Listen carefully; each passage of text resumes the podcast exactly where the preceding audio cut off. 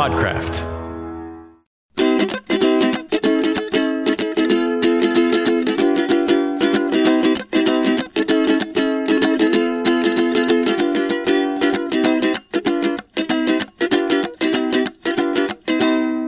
Welcome back. This is the Craft Beverage Institute of the Southeast. My name again is Puff.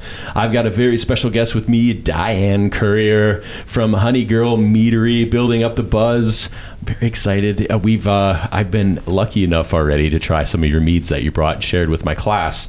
So I'm in rare form today, we'll say.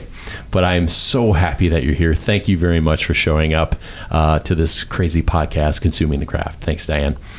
I'm absolutely thrilled to be here, Jeff. Thank you for inviting me. So we're trying to build the buzz, so to speak, uh, which is one of your monikers. Uh, tell us about mead. Why did you? Why, how did you get into this? What's the What's the anticipus of this? Uh, where, where you're taking over the world? I know you're taking over the world. And in the meads I just took, uh, let me believe or lead me to believe that uh, it's it's coming very very shortly. So, how what can I do to drink more of your mead? Oh, thank you so much. Um, there's a lot of ways that one can get interested in mead. For me, it was very much the connection of the flowers and bees, the nature connection. Uh, people get into mead because they of the Vikings, because of uh, Game of Thrones, because of the historical aspect. But honestly, for me, it was tasting a mead after walking through a field of wildflowers that uh, were that became the honey for that mead. And it just felt like I'm drinking a glass full of flowers. It's like your experience still walking in that field. Totally. I can always see that field uh, when, when I talk about it. And I do talk about it on our tours at the meadery. And you would think I might get sick of that story, but it's magical. It's my, it's my touch point for mead. It's important to have that because there's a lot of long hours in making mead. And it's really uh, rewarding to come back to that vision of a field of flowers, those billions of bee visits that end up in a glass of mead. And we're saying mead like everyone knows what we're talking about, but it's really a fermented honey beverage. Right. And you take honey and you do magical things, right? We we we look at the honey itself, we add some water, we add some yeast and, and kind of the yeast takes its course. But there's I, it certainly there's more to it than that. And some of the meads you shared with us today, like the uh, the Cyser, which is a blend of uh, apple cider and honey, and, and it just you know you can be as creative as you want, but there's the balance that you achieved in your meads uh, was was remarkable. Uh, there was a sweetness and earthiness, and uh, you know the dry finish, and it was very palate cleansing on some, and some were you know really led themselves to uh, to desserts or or you know main course kind of things and pairings. Uh, your balance and your the art form of doing this, where how long did it take you to figure that out? Mm, I think of mead as it is definitely a combination of science and art. I am a cook. I am a kitchen cook, and I think about the whole uh, balance of mead. That kitchen cook comes into play a lot. I've got science um, heavy in the front end of a mead fermentation, especially when it's just honey, water, and yeast. Uh, I need to think about the science uh, there and make sure that my yeast is well fed and well cared for.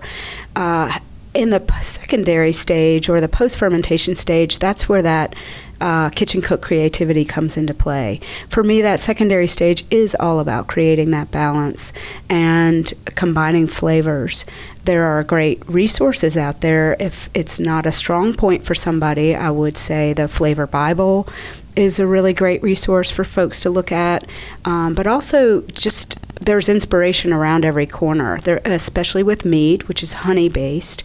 You know, c- you can imagine that the tea aisle is going to be a great place for flavors that are going to go great with honey. Um, but at, uh, our mango habanero, for instance, um, there I had a mango habanero chicken dish oh, at a so restaurant good. once, right? Yes. So sometimes that inspiration just comes from food. I do like for me to be very um, light in sugars, although I also like a very sweet mead. But when they are a little bit lighter, they're very food friendly. Yes. Um, and they pick up on some of those flavors that are in some of those recipes. well, and it's pairing like with like, or you know that Mm-hmm. yin and yang. It's not trying to mask any of the food that you're trying to eat. Right. Uh, it's it's it's a complementary thing. It's you know it's just like pairing wine or beer or cider or spirits. you know, it's a there's a lot of different principles to look at. And and like I said, some of the stuff I tasted today uh, was absolutely phenomenal. Uh, which brings me into that field of flowers you're walking through. We've tried to do the same thing and capture uh, that essence of of something local. And I know you try to keep everything as local as possible, which I'm a, a big fan of as well. Uh, we've been lucky to be sponsored by Danny McConnell, McConnell Farms. Taste the way that you remember. See, that's called a transition in business. Uh, but he's uh, he's donated a bunch of apple juice, so it's you know that apple blossom and, and, some of those other flavors that you could get. We've tried to capture that apple flavor in uh, that drink that's right next to you is uh, this is booze clues. So i've poured you i gave you a, a bunch of hints there what this is. And and uh, i know that you're an enthusiast and you said you're an omni drinker. You drink you don't discriminate. Uh, it's about learning flavors and blending palate and of course everything in moderation. But but it's you know experiencing these new flavor profiles and then how you can relate that back into something that uh, that you're making or doing. And so i'd be curious to see what you think of this uh, this particular product. Wow. Well very smooth. I just had a sip. I I'm getting over a cold, so we do have a, some limitation in my palate, but I immediately do get the apple and the blossom. I can really kind of see the apple tree. It, it tastes very fresh in a way and also very old. I don't so, it's hard to describe but the depth that's there, I get that floral light aspect of apple but also a lot of depth due to the. Uh, so this is this is the apple brandy we're making here, and I'm, I'm trying to capture that fresh apple essence. But this is over a year old now. Mm. So 3 5 uh, 18 was when that was finally put into its aging vessel. And we've done some things to kind of expedite the aging and do some some crazy you know chemistry experiments with it. We're really really excited. It's, it's aged over French oak and a little bit of cherry wood. Uh, it is actually at cast strength, so I'll, I'll, warn you ahead of time to be careful with it. Mm-hmm. It's probably about 50% alcohol right now. Uh, that's why I poured you such a small glass. uh, because we, of course, everything in moderation. But I think you know what you're trying to do and capture uh, the flowers, or you know that that that story you told about walking through that smell and that beautiful. Uh, you, you said it was up in Alaska. Right. This was in Homer, Alaska. My sister lived there at the time, and we were hiking through a field of fireweed. This is an Alaskan wildflower that comes in after a forest fire and just fills the area. It grows about five feet tall. It's covered in bright pink flowers. Mm. And of course, I'm in Alaska in the summer, 24 hours of daylight, very palpable energy, and uh, out the outdoors is a huge part. And uh, that afternoon, we went to my first meadery, uh, to Ring of Fire Meadery. They retired, and um, but did had a great, I think, 20 year run. Uh, and they offered me a fireweed mead there. And I felt like, oh my God, I was just in those flowers. So they ruined you. They did. they did. That no, got the wheels it's, turning on that mead adventure of mine. It's capturing that essence. Like it, it's such an amazing thing when you start talking about individual varietals of honey, or mm-hmm. how you can grab yeast to ferment out a particular batch of honey to coax more flavor out. And you've been very creative uh, in some of the blends. What is what's your I'm not going to say what's your favorite because that's a terrible, terrible question. Because they're like your children. Let's be honest. That's so true. No, and it's like I don't drink the same thing for breakfast every morning. Sometimes I have bourbon. Sometimes I have vodka. I don't. I don't discriminate in that way. But seasonally and, and, and other things, the way people drink, what trends are you seeing in the mead industry? And I know that you're one of the original four in the state Right. We were the fourth meadery in North Carolina, where as of 2019, uh, we opened in 2014, and this year, 2019, there will be a dozen uh, commercial mead producers in the state. That's amazing. It's a, it's, it is amazing. It's a little microcosm of the macrocosm of what's going on with mead across the United States. Yes. And uh, you mentioned seasonality, and I think that that's a huge part of the way that we eat and drink now. So here we are going into spring. You know, all the trees are just blossoming out now, but it's still a little bit cold. So this apple brandy that you just poured in my glass is really nice shoulder. A bit season. apropos for the situation. Yeah, very, because I'm yeah. thinking about those trees just blossoming, and like I said, I could pick up on that in here. But and I wish people could see this. Of course, they can't because we're on a a podcast. Well, but- we- like, you could describe it's, brilliant. It's a, it's a golden brilliant yellow color. Golden color that um, just really shines. It's it's uh, it's beautiful to look at. It's got gorgeous legs and. Uh, it's very honey colored, so is. that's it- attracting I, me I- as well. I thought it would be kind of right in your wheelhouse with some of the stories and, and things that you were telling earlier. Now, you just got back from the American Mead Association conference. Yes, the Mead Con is held out in Colorado every March, and uh, I was lucky enough to be able to take the week and head out there. Uh, it's wonderful. Any sort of professional conference is not only the fantastic speakers, but a lot of the magic is happening in between the sessions when you are getting to catch up with fellow mead makers and sharing tips and making contacts, um, sharing meads. That went on well into the evening, Yes. um, many nights there. Uh, but uh, very excited. I was. Uh, we are getting ready to branch out into session meads this year, um, which are lower ABV meads.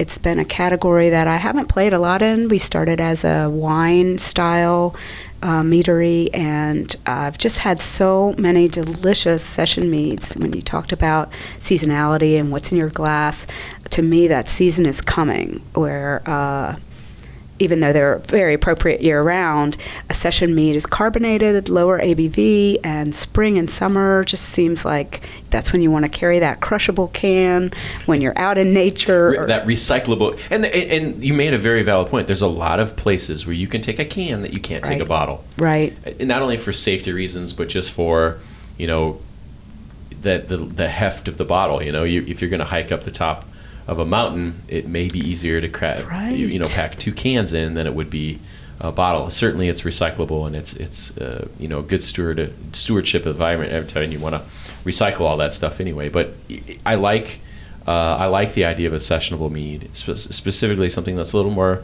effervescent. I, I'm. You had mentioned uh, in a, a talk you gave to my students about how you are addicted to carbonation, or, or you're a fan of seltzer water. I, I too, uh, you know, grew up in the soda pop era, and, it's one of those things where I gravitate towards carbonation so much that I think a sparkling mead in a can could uh, could do some pretty crazy things. I think it could pe- can really compete with a lot of things, and it would be something that would be so unique in the marketplace. Uh, specifically with everyone trying all these new things and trying to, you know, broaden their palate and broaden their horizon, and with the excitement around mead that's building and has been building for a long time, I think it's the perfect time. I really do.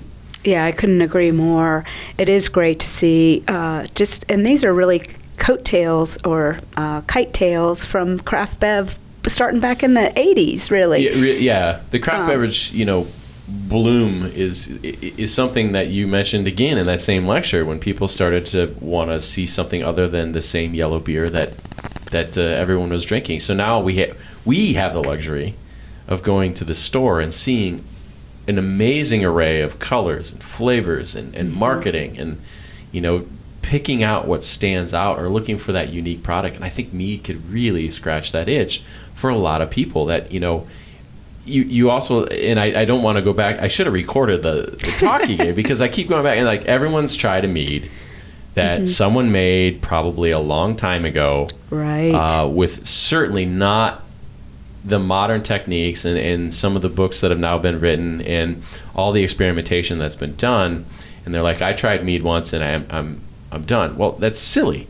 Absolutely. it's really silly. Like if you had a bad beer you're not done drinking beer. Who would be done with beer? right? Or you had a bad steak at a restaurant. You're not done eating steak.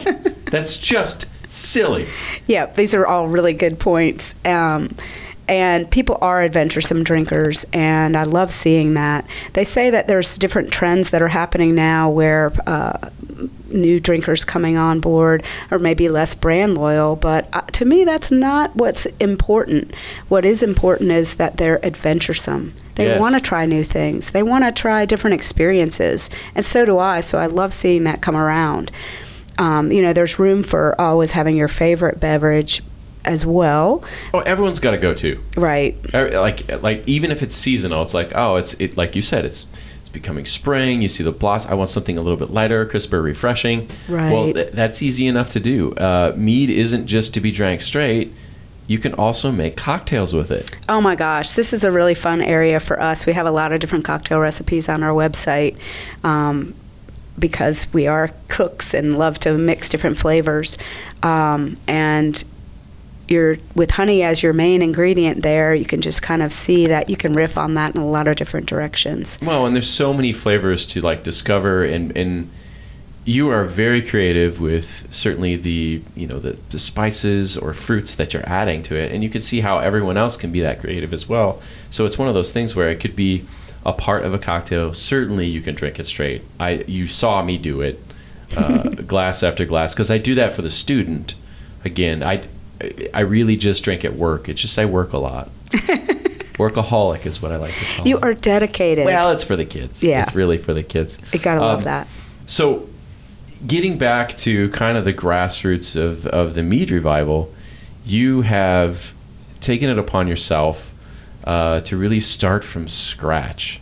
I mean, really from from a very uh, I'm not going to say minimal investment because certainly there was a giant investment involved, but you've grown and projected and kind of grown with uh, the culture of mead and, and really established a lot of that culture with mead. Where can people find you? Where do they where do they seek you out? That's a great question, and and this is evolving as well. There sometimes is a lot of difficulty trying to find a mead, and I get it. The Bottle shops sometimes have a hard place, hard time deciding where does this belong. Should it because of some of the older stereotypes or misconceptions about mead, such as, oh my God, it's made from honey, that must be treacly and sweet, so let's put it by the dessert wines. Or, oh my gosh, it's made from honey. Okay, well, sake is made from rice, so maybe it goes near the sake.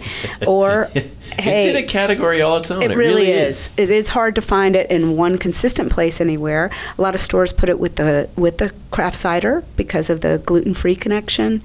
Um, a lot of times it is in dessert wines, which is a little bit challenging for us because I really prefer the drier style or Oh, no, a drier side of the spectrum. I do too. And your meads finished so clean and so Thank brilliant. you. And I can't like teaching here, uh, and you know making sure that the student understands you know some of the techniques you were talking about staggered nutrient additions where you're adding nutrients you know throughout the first part of the fermentation to make sure that the yeast health is is at its optimum level so we're not experiencing some of potential off flavors that you know if you had your cousin's mead that he made in his basement with Mm-hmm. a dirty bucket you've probably smelled and tasted some of those things which we're trying of course to avoid at all Right. costs and so it's one of those things where i'm excited to hear you know what you've done as far as even education in your own facility you know you're, you're educating the consumer you're getting them as excited about the product as you are and you you kind of get to experiment and play quite a bit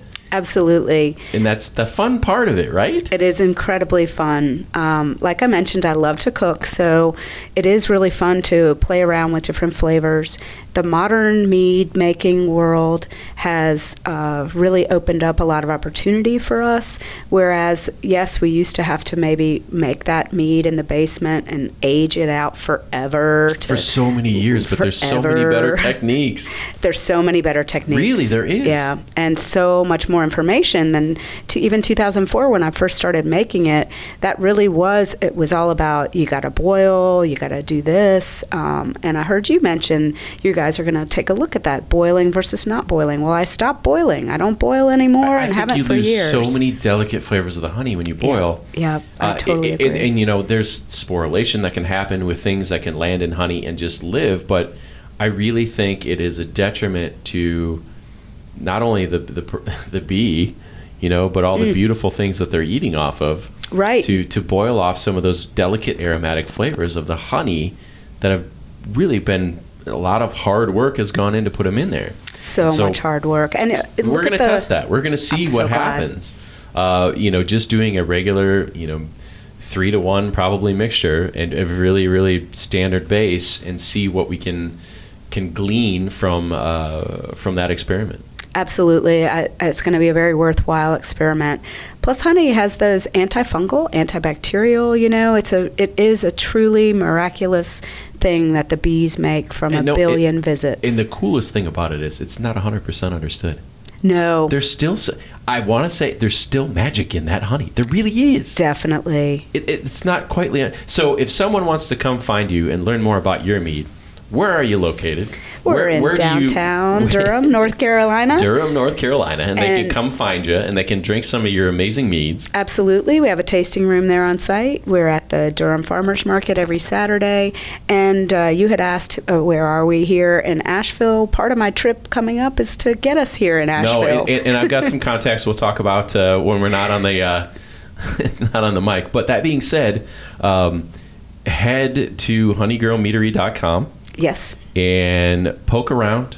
It's a great website. There's a lot of great information, and certainly it's uh, easy enough to find you from there. And I can't thank you enough uh, for not only sharing all your knowledge with my students uh, on the curriculum side of things, but uh, sitting here and having a cocktail with me. This, uh, I, I appreciate you making the trip all the way up here. So uh, I can't thank you enough. And once again, I can't thank Donnie McConnell from McConnell Farms for doting and all the stuff that he does for uh, the program here, the brewing, distillation, and fermentation program here at AB Tech. So thank you once again, Diane, uh, for stopping by. We'll uh, hopefully have you here again soon, and we'll talk real soon. Thank you, Jeff. It's been an absolute pleasure. Cheers. Thanks, Diane. Cheers.